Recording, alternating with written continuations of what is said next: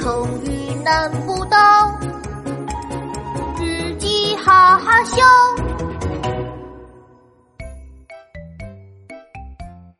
六月二日，星期二，天气晴。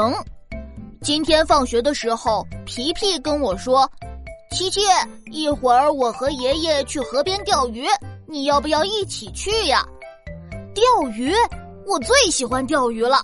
我把头点得像小鸡啄米一样，呃，去去去去，当然去了。我跑回家，把书包往沙发上一扔，对厨房里的妈妈说：“等着我钓大鱼回来做红烧鱼。”我拿起爸爸的旧鱼竿就出门了。皮皮已经在等我了，他戴着渔夫帽，穿着红雨鞋，左手拿着鱼竿，右手提着一个小铁桶。哇，皮皮，你好帅呀，就像一个钓鱼高手一样。那是，我本来就是高手。我们快走吧。我们手拉着手到了河边，左看看，右看看，犯了难。皮皮，你知道要坐在哪里才能钓到很多很多的鱼吗？皮皮挠了挠头，说他不知道。我连连摇头。这个皮皮还说自己是钓鱼高手呢。这个时候，皮皮的爷爷走了过来。你们学着吧。原来皮皮爷爷经常来钓鱼，已经是老马识途了。他望了望水面，走到了一个水草很茂盛、水比较浅的地方，坐了下来。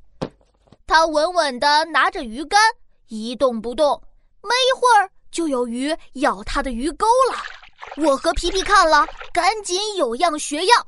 我向四周望了望，看到了一个超棒的地方。皮皮，我们去那儿吧。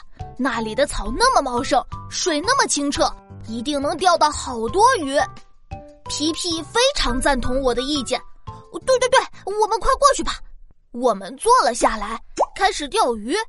但是草丛里蚊子太多了，把我们咬得满头包，害得我们一条鱼都没钓到。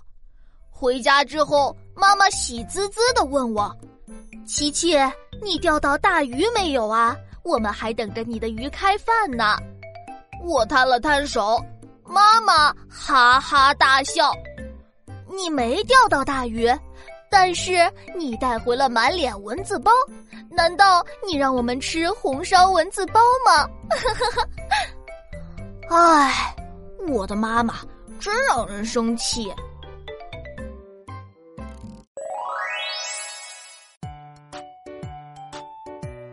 小朋友，今天的奇妙成语日记，我们要学习“老马识途”哦。老马识途指的是有经验的马能记住路线，比喻阅历多的人富有经验，熟悉情况，能起到引导作用。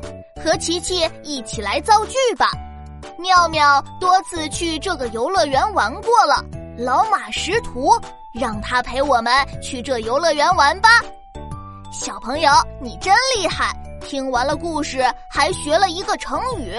下一集的奇妙成语日记要学什么成语呢？记得继续收听哦。